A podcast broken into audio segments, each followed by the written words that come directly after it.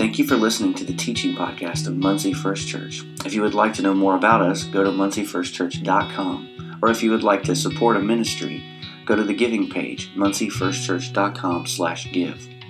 Well, let's jump into the teaching from this last week.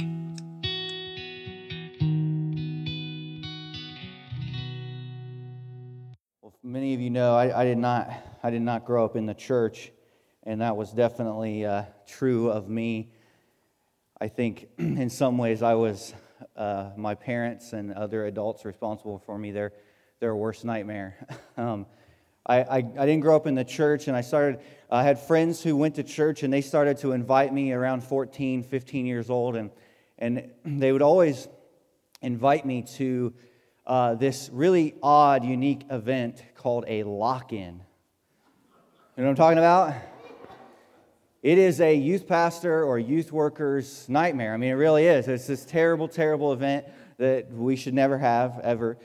Um, but uh, if you don't know what a lock in is, it's where you stay up all night. You, you, get a bunch of teenagers in a building or in a, in a space, guys and girls all mixed together, and it's usually more teens than there are adults. And it's just, it's a recipe for disaster. And, and uh, we would go to lock ins. There was a church literally two blocks from my, my parents' house, and, and a buddy of mine always would invite us to lock ins there. And this church was massive. It was three stories. There was a basement that was literally the entire, like, entire size of the church. The basement was, you know, just massive. And, and then they had the main floor with the sanctuary, and, and then they had a balcony. And there were so many little places to hide in this building. And I think the adult workers, it was like their whole job from the time the lock in started till it ended was to make sure nobody got pregnant. I'm sorry, that may be a little much, but I'm, I think that's what they were trying to do. I think that was their whole goal. Nobody pregnant, nobody killed, nobody falls off the balcony. Those were like, those were the things, you know. And there was always this game that we would play at every lock in. Some of you might even be familiar with this game a game called Sardines. You know, some fans right here. They were trouble. Did you raise your hand when I asked about making trouble? Okay, just making sure because because usually the people that loved sardines were the kids that were trying to make trouble, you know? And, and if you don't know what sardines is, the way it works is it's basically hide and seek in reverse. And so you send out one person to go and hide, and everybody else then goes and looks for them. And the idea is the whole goal of this game is to simply have as few people find you as possible. That's the goal. And when you are found, if you are the one that got chosen to hide, you go and hide. The idea is to get everybody else to hide there with you. And so you wanted to find a place that would fit, you know, however many people as you could possibly fit, which again is a recipe for disaster. You know, you got it's just it's just not good. You, you use your imagination. Um, you know, it, it, it was never a good thing. But I think this idea, this sardines, the goal to have as few people as find you as possible has often become the church's approach to reaching people who are lost. That's our goal. Our goal, or our, our strategy, I should say, our strategy has been for evangelism, for reaching lost people, and for attempting to fulfill the mission that Jesus gave us in Matthew 28 was to simply hide and wait. Hide and wait. That's our goal. And we've been in this series now for, I think this is week five of this series. If you, if you don't count revival, we've been in this series called Culture Wins. And essentially, what we've been trying to do is, is share our core values of what we want to be, who we want to be as a church, and, and what is going to be the, the guiding uh, principles that kind of mark who we are as Muncie First Church. And, and to kind of show you where we've been, if you'd put that slide up. This is kind of a, uh, we've been using this illustration of the, of the wagon wheel or the wheel with the spoke. And the idea is that we, we said early on in this series that Jesus has to be at the center. We want to put Jesus at the center of everything we do. And if we're going to do something here at Muncie First Church and Jesus is going to be at the center of it, then we shouldn't do it. The answer should be no. No, we're not going to do that because it's not about Jesus. And so we want to make everything we do about Jesus. And then we said that in, in week two, we talked about the idea of trying to remember what it was now. Now that I, I thinking it out loud, I can't remember. Do you remember? I think that was week three, but we talked about less is more. The idea that, oh, I know what it was. It came to me just now. We can't do life alone. Never do life alone. And the idea uh, in that sermon was simply that, that we are called to be community people. We are, we are created for community, to be in community with one another. And that when we try to do life alone, it never goes well. It never goes well. I mean, think of all the things that you've done in your life and you tried to do it by yourself and you're just thinking, man, I wish I had help right now. I wish there was somebody here to go through this with me. It's always better when we do life together. And then we talked about less is more. And the whole idea behind that was simply that in life and in, in church, if we would do less things, we could accomplish more. We could, we could do more actually by doing less, which I know doesn't hardly make any sense at all. You're like, that, that doesn't make any sense. What do you mean? It means that we can do the things that we do, the few things that we do, we do them better when we're doing less. And today, or sorry, and then last week, we talked about the idea that we need to be a teacher student, which really begins this whole idea of the next like four things we're going to talk about, today included the idea that we are to be disciples. And simply meaning that we need to be pouring into somebody else and we need to have somebody pouring into us. You can't pour into somebody else if you don't have somebody refilling you and pouring into you.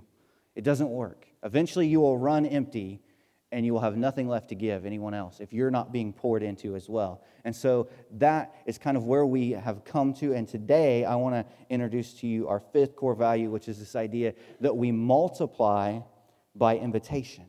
We multiply by invitation. And this idea that we have developed a strategy within the church to simply say, hey, we're going to just hide and wait for them to come and find us has been a huge detriment to our ability to grow as a church. See, I think we keep playing sardines. We keep playing sardines and saying, hey, uh, we got this great thing going on on Sunday morning. We got this good church. We got a great band. I don't know if you guys noticed today, but my goodness. It was amazing. It was amazing, yes. and we got this great thing about Jesus, and we're trying to love people, but it's like we're hiding. We're over here, getting behind. We don't want nobody to know we're over here. And that's not what we've been called to do. How many of you are familiar with the movie Field of Dreams? What's the, what's the, the famous line from that movie? Yes. If you build it, they will come. See, I think that's been the strategy of the church as well. We've said, hey, if we just build a building or we get some cool stuff, and I'm all about cool stuff, I love cool stuff, they will come. But the reality is, is there are so many people in our community and our world that don't even know we're out here. I've been here five years this December, and it is amazing how many times I've had conversations with people. When they ask what I do, it's always interesting. I'm a pastor. Oh, okay. Where, where do you pastor at? I make sure I don't say anything inappropriate. You know, it's like they're afraid to be real. But then, then I tell them I'm at Muncie First Church, the one by, the, by Meijer with all the geese and the pond. They're like, oh man, I didn't even know that was a church. I mean, or oh man, I didn't, I didn't know that was out there. I thought they were, you know, every now and then you'll catch somebody who thought we were somewhere else or thought we were somebody else, you know, and it's like, no, no, just follow the geese, the trail of geese, you, you know, and, and, and it's amazing that we have operated for so long with this idea if we just build it, they will show up. But that doesn't work anymore. And I believe with all my heart that I don't think that was ever the intention of Jesus or of the early church for us to just wait on people to find us. To sit out here in our pews every week and wait for lost people to realize on a Sunday morning when they wake up, oh man, I should probably go to church today. It just doesn't happen.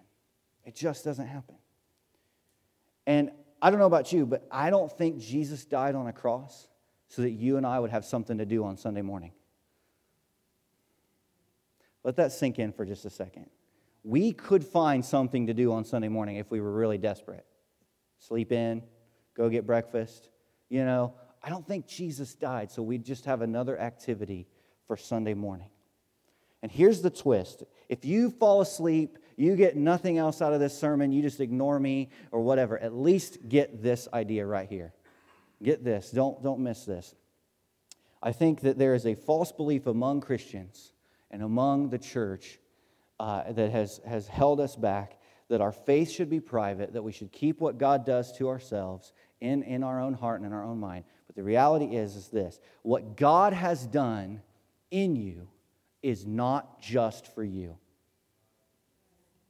What, let me say it a couple times because this is like, if you get this, you can just leave now. We can say amen. What God has done in you is not just for you. It's not just for you. It's not for you to hide and like keep all tucked away and like, you know, like a memento that we keep under the bed, you know, in a, in a photo album or whatever. It's not just for you. In fact, I think that God has done stuff in us and through us and for us so that we can share it with other people so that we can take it out into our workplace and in our communities and in our, you know, our kids' volleyball groups and softball and, and baseball and basketball and wherever we go, and we can share what God has done in us with those people who don't know anything about God. That's that is our calling. That is our duty as Christians. The work that God has done in us is not just for us. In fact, I think it should motivate us to invite others on the journey with us. See, I don't know about you, but we oftentimes buy into this myth that our faith should be private. That is a, a myth that Satan has used to trick us in our culture. In fact, I think our culture believes that anything religious or spiritual or anything like that is meant to be kept private. In fact, your truth is your truth, and you just keep it to yourself, and I'll keep my truth to myself, and we'll all go on and be happy and love each other, and it'll be great. The reality is, is that's not what Jesus called us to do. And I want to share this morning from Mark chapter 2. If you want to turn there, um, we're going to look at Mark chapter 2. And, and something significant I want to point out before we get there. Um, Mark chapter 2 I don't know how I missed this, but Mark is significant because it is the retelling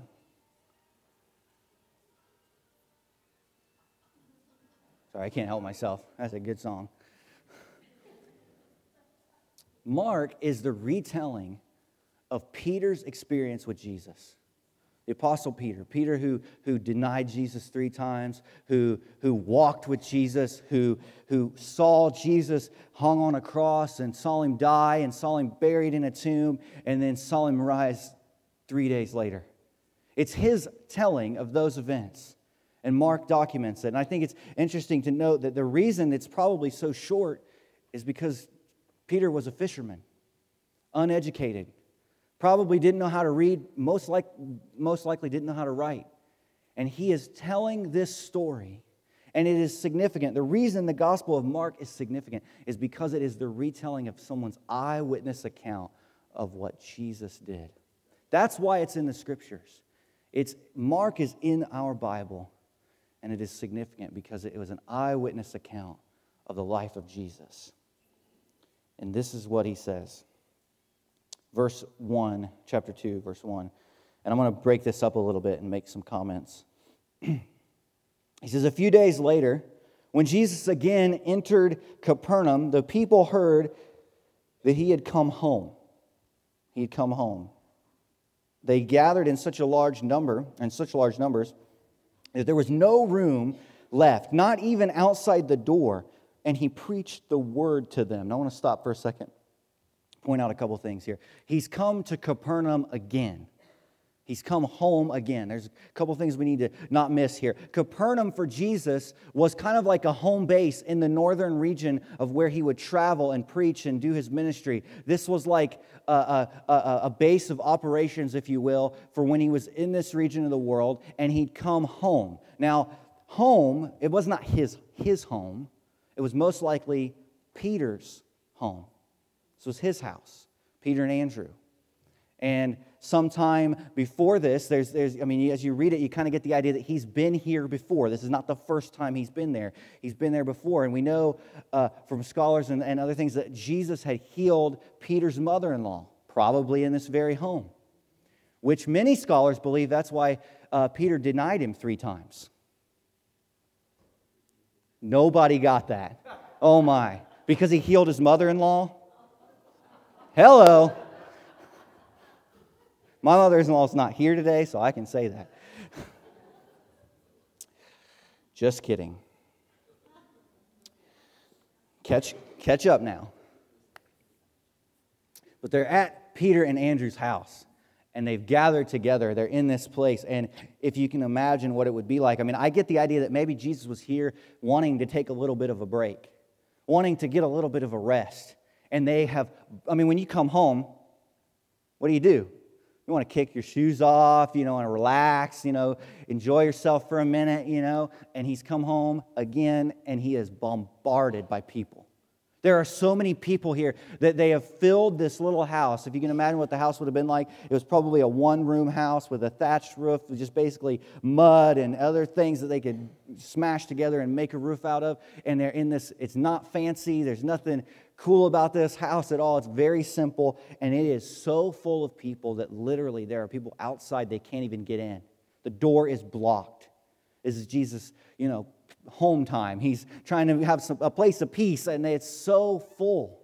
And in this day and age, uh, how would you like this? If you came home and just left your door open, that meant just come on in.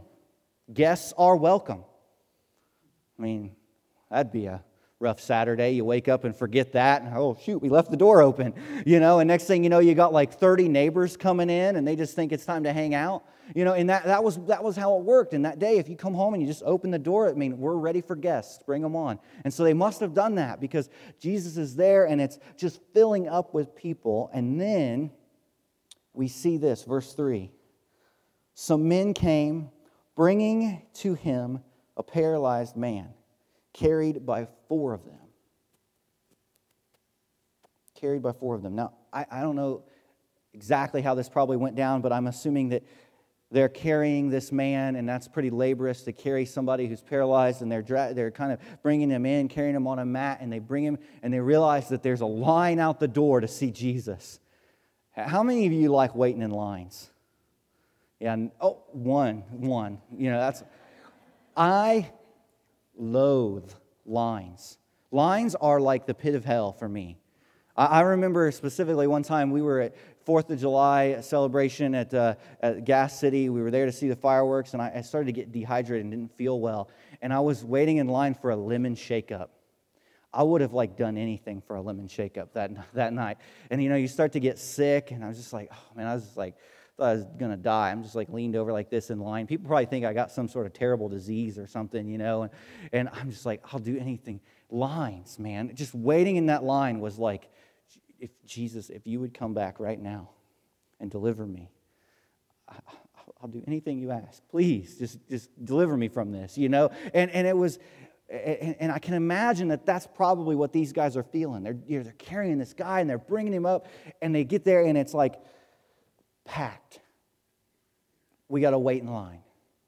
And then it says this, verse 4. Since they could not get him to Jesus because of the crowd, they made an opening in the roof above Jesus by digging through it and then lowered the mat the man was laying on.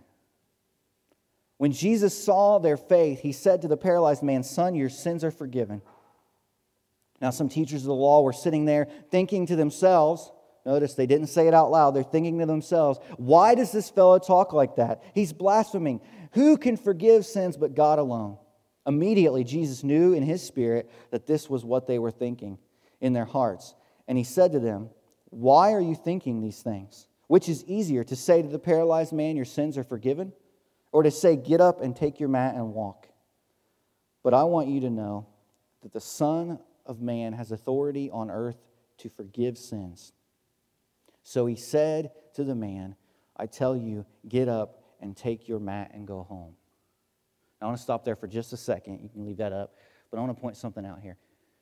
This, I was working on this message this week or a week ago, and, and it just, I kept reading this verse, and this, this just kept coming back to me over and over. And I'm sure that there's more, uh, some, more significance here than what I'm going to give uh, in, in what I'm about to say, but I think this is so huge.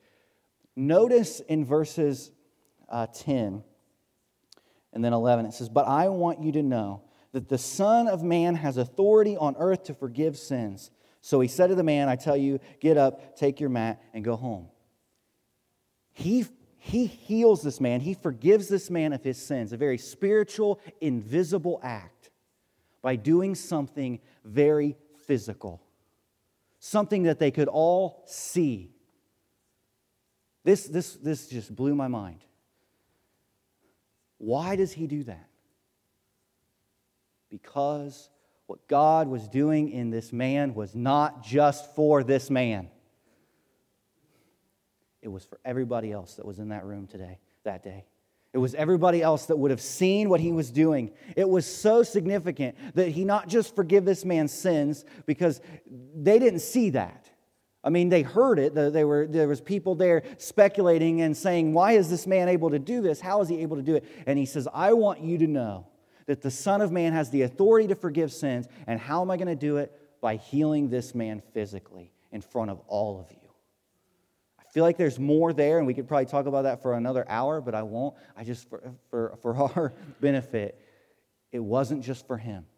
It wasn't just for him, it was for everyone else that was there too. And then we read this last verse. He got up, took his mat, and walked out in full view of all of them, meaning they all saw it. And this amazed everyone. And they praised God, saying, We have seen, or sorry, we have never seen anything like this. Never seen anything like this.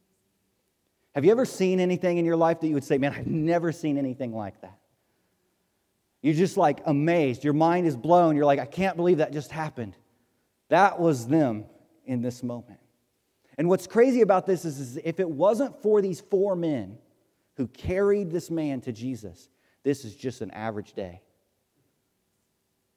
I mean, as far as we know, this could have been just an average day, just totally insignificant. But what makes this moment amazing is that these four men felt the need, they felt compelled to take their friend to Jesus. Why would they do this? I want to propose to you that they probably sat in a house very much just like this one, maybe this very same house, and heard Jesus preach before.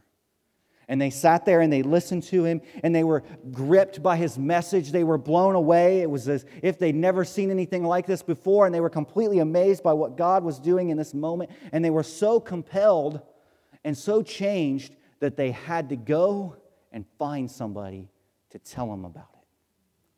And it just so happened to be this paralyzed man that they went and they got, and it was like they had to, they couldn't even just, hey, I'll see you Sunday at church. You know, you drive your car, I'll drive my car, we'll be there. You know, it was no. We had to literally pick him up and carry him, all four of us. It took four of us. And I wonder if there wasn't even more of them and they were like taking turns. Because, I mean, a guy, it took, takes four guys to carry him. That's probably heavy. You know, you, get, need a break every now and then, you know, and, and they get him there. And it's, it's crazy. It's so packed. They're like, we need him to see Jesus. What are we going to do? I got an idea. Let's cut a hole in Peter's roof. He won't be mad. We'll explain to him later it was all for Jesus, right? I mean, Peter was a fisherman. I imagine he had some words to say about you cutting a hole in my roof.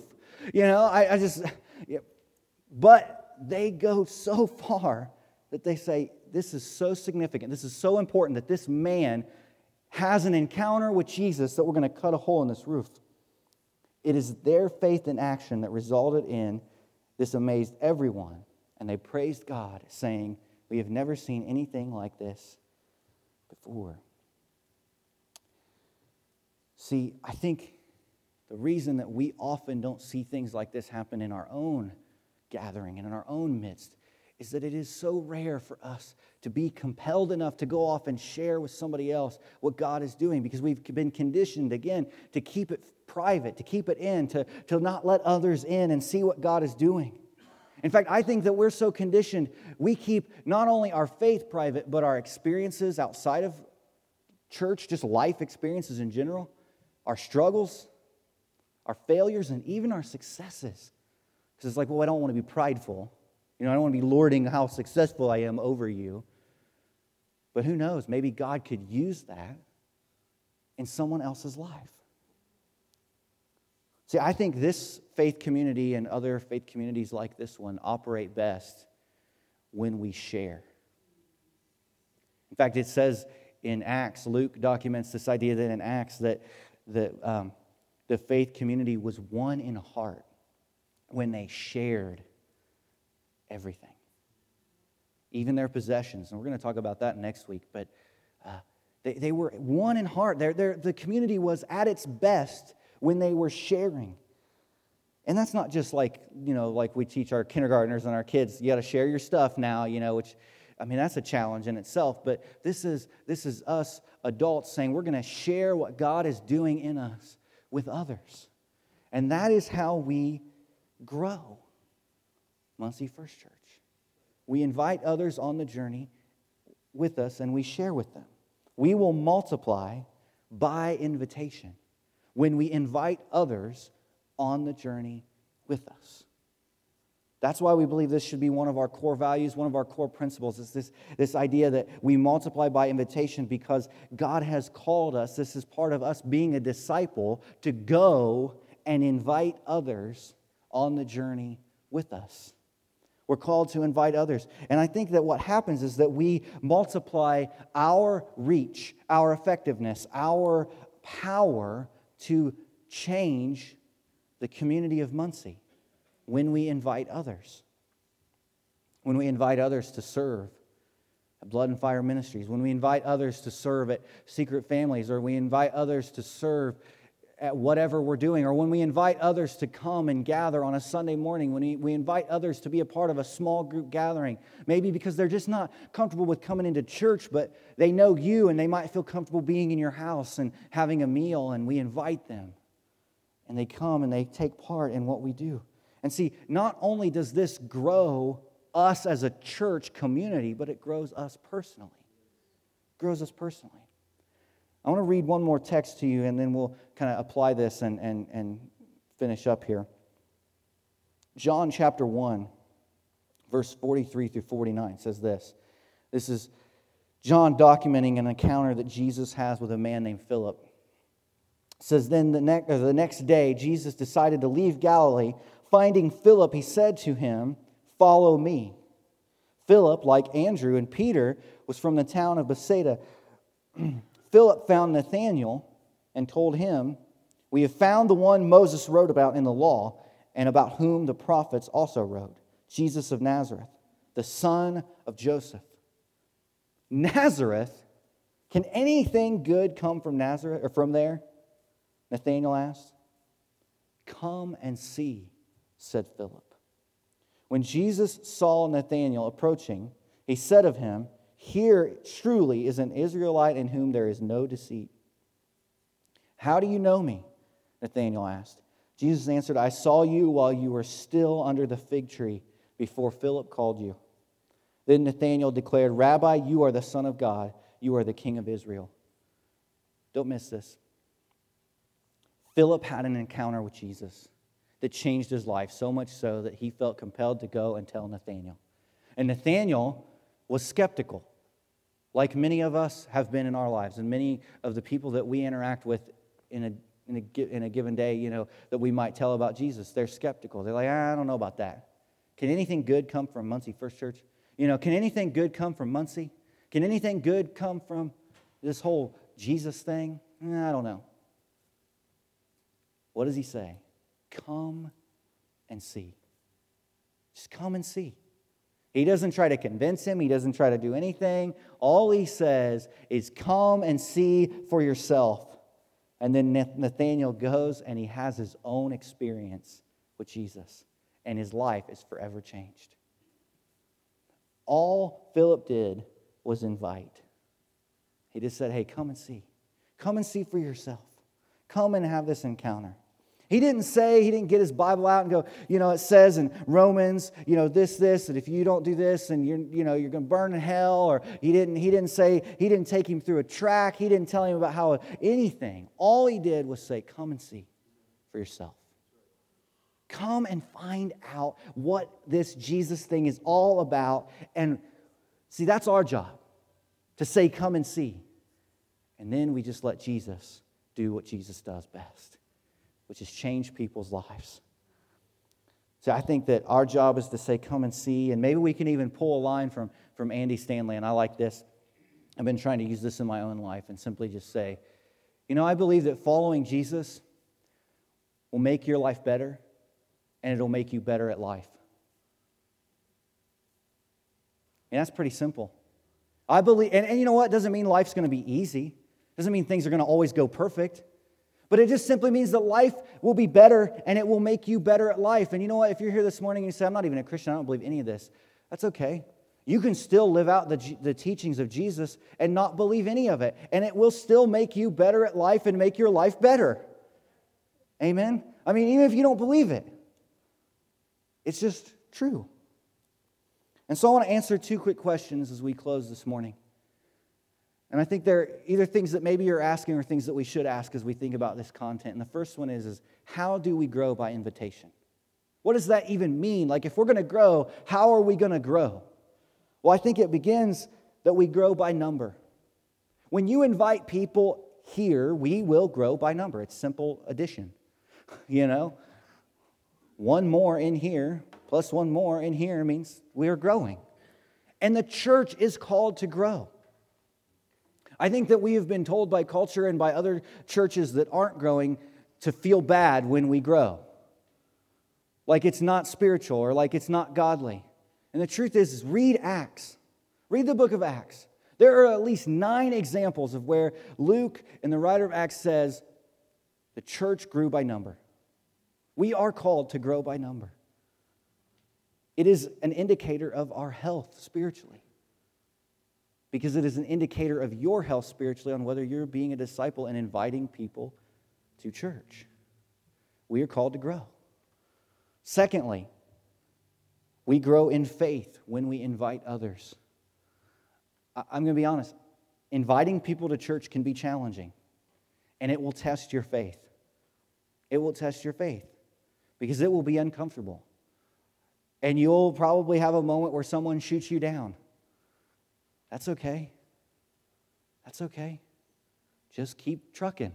You know, just keep trying. Just keep at it. And through that, your faith will grow. And I think, thirdly, through that, we grow in our confidence of what God has done in us. Because a part of that is knowing our own story, knowing our own experience, knowing what God has done in us. And when we invite others, we grow in confidence of what God has done because we're telling that story and we're engaging with someone and saying, hey, you need to come and see because look what God did in me. I didn't mean for that to rhyme, sorry. you know, uh, you know, I mean, you grow in confidence of who God is because you're telling that story over and over as you tell. And this is when we engage, when we engage in this practice, we are ultimately fulfilling the call from Jesus to be a disciple. That's part of what it means to be a disciple, as, as Mark talked about last week. And then the final question is this. Somehow we skipped something. That's all right. It may not be on the slide. How do we invite? How do we invite? Which I think this might be the biggest question of all. How do you invite your friends to church? How do you invite people that don't come here to come here? Well, I think it starts with loving them. Actually, let me, let me rephrase that. It's good that it's not up there. I think it starts with praying for them first. Pray for them. But then you've got to love them. Because if you're telling them to come to church and hear about a God that loves them, but you don't love them, just forget about it. just stop. In fact, don't invite, if you're not going to love them, don't promise me you will not invite anybody to church. Please don't. In fact, don't even tell them you're a Christian. Because we don't want that message to get out that Christians aren't loving because it's already out there. It's already destroyed our influence in the world. And so may that not be true of Muncie First Church followers of Jesus. We love people, even if they're gay, black, white, brown, green, Republican, Democrat. What, believe what we believe, don't believe what we believe, Baptist, Methodist. We love them. We love them. That's step number one. If you don't get that, don't worry about the rest. But step two is you got to tell them. We tell them. We tell them our story. We tell them what God did in us. We tell them how Jesus has changed our lives. And by doing so, we are doing what Philip did and saying, hey, come and see. We're engaging in our testimony and sharing that with them. And then, third, we ask them. You got to ask him eventually. Al was telling us he met with our small group on, on Friday night, and he said, eventually, you got to ask. An invitation to church is a big ask. Got to be careful how you say that. It's a big ask with a K. It's a big ask. But, but, it is life changing. It's life changing. And eventually, you'll have to work up the courage to ask somebody to come, to invite them. To just trust that, you know what, at the end of the day, even if they say no, you're still going to go to work tomorrow and it's going to be okay. But I'm going to take that step of faith and I'm going to say, hey, would you come to church with me this week? And then, lastly, which is key, you got to go with them. We go with them. We've got to go with them. And that may mean several things. That may mean you literally go and pick them up and drive them to church. It may mean that you wait at the doors and you wait for them to show up and you walk in with them and sit with them. And, or it means you, you take them out to lunch afterwards and you pay, you buy, and tip really good. And you love them and you just participate in life with them. But another aspect of this that I don't think we can, we can miss out on is that when we go with them, that means that we as a church collectively are saying, we are going to be ready for when you invite friends and people to church. We're going to make sure that this place is ready, that we're ready for when they come in, that we're going to greet them with a smile and say, hey, we're so glad you're here. Thank you for coming. Here, let me, let me take you to the best seat in the sanctuary. Let me sit in the, and I'm going to sit with you. And then we have good coffee because, I mean, what else, I mean, is life without good coffee? You right? Or good tea, you know, and a donut. And that we have great children's ministry environments and great nursery environments so that parents, when they come in here, they feel safe putting their kids in there and, and they know that, you know what? They're going to be okay while I worship and while I encounter Jesus, and that they have children's ministry environments where they're going to learn about Jesus. We got to do our part to go with them and be ready for when they come here. May we do that, church. So, this morning, this is my challenge to you. I want to challenge you with this. Who is the one person or two people in your life that you need to go on this journey with? That you need to begin to pray for and love and tell and ask and go? That you would pray for them, you would love them, you would tell them your story, you would ask them to come, and then you'd go with them. Who is that person? Maybe some of us have five, six people that we're thinking of. But I think most of us probably have at least one. And so, what I want you, want you to do this morning is Nathan is going to play and lead us in a song.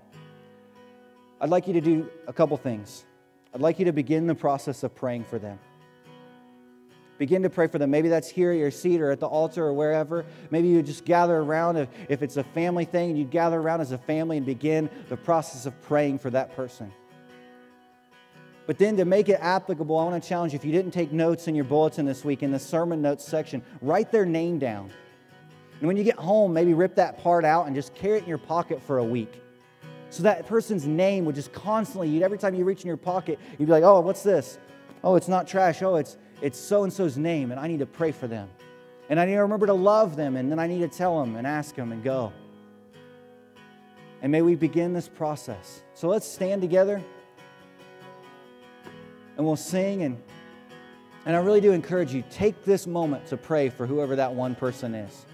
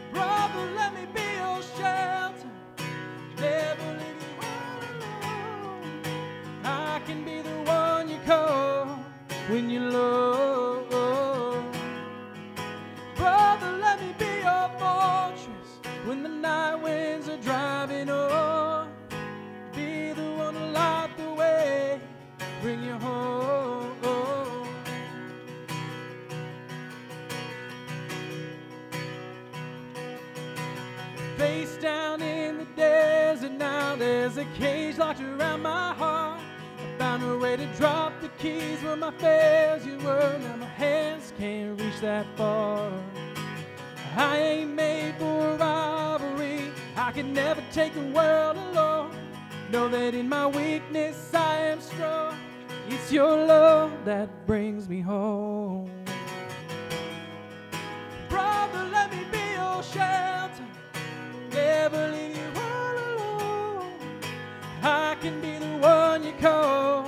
When you're low. Brother, let me be your fortress when the night winds are driving on. Be the one to light the way, bring you home. Brother, let me be your shelter, never leave you all alone. I can be the one you call when you're low. Brother, let me be your fortress when the night winds are driving on. Be the one to light the way, bring you home. Yeah, man. I didn't know you were going to do that song. Do you know that loneliness is like one of the number one epidemics in our culture? People feel lonely. If they have they connect on social media, we're more connected than we've ever been in all in the history of the world. And yet people are still lonely. And I say that because I think about this song and the line that, brother, n- never leave them all alone. May we go into all of this world, as Jesus said, and reach people for Jesus. May we come alongside people who are lonely and all alone, who are trying to do life by themselves and they cannot figure it out. They're literally just treading water, and it's like the world is just throwing them bricks while they're doing it. May we go in and start to grab those bricks and be like Jesus and say, Hey, I'm here. Let me help you get out of this mess. Let me help you deal with your teenager that you want to strangle right now because they don't listen to you. Let me help you, young mom who's dealing with a baby that hasn't slept in like six months and you're struggling. Let me help you, married couple who fight every day and you don't really ever say anything kind to each other at all. You just kind of pass each other like roommates as you go into life. Let me help you. Let me walk alongside of you. May we do that, church. May that be true of who we are. Amen. Let's pray. Jesus, we thank you so much for today, God. I pray that as we leave this place, as we go into the world, that we would make a difference, that we would be like Philip, that we would say, Come and see what this Jesus thing is all about. May we be like the four men who, who literally carried the man to come and see you. Give us the strength, give us the courage, God. Give us the heart that breaks for the things that break your heart. And may we begin the process with somebody in our lives, Lord. If we don't know who that is yet, identify who that person needs to be, that we would pray for, that we would love, that we would tell, and we would ask, and we would go with them. Help us to do this, Jesus. Be bold in our faith and trust you. In Jesus' name we pray. Amen. Thank you so much for being here, church. Don't forget to get your kids if they're in children's church.